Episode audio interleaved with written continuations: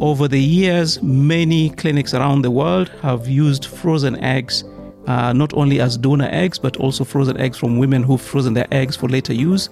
And we've got the confidence that the success rates from, from these is equally as good as with fresh eggs.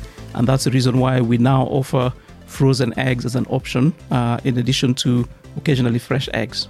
30, 40 years, or even more, you know, women just got married, had babies at a young age. They didn't think about their careers and their jobs. And now women have so many options. And, you know, our same sex couples that create families and babies, just because they're in a same sex relationship, they still have to have a choice.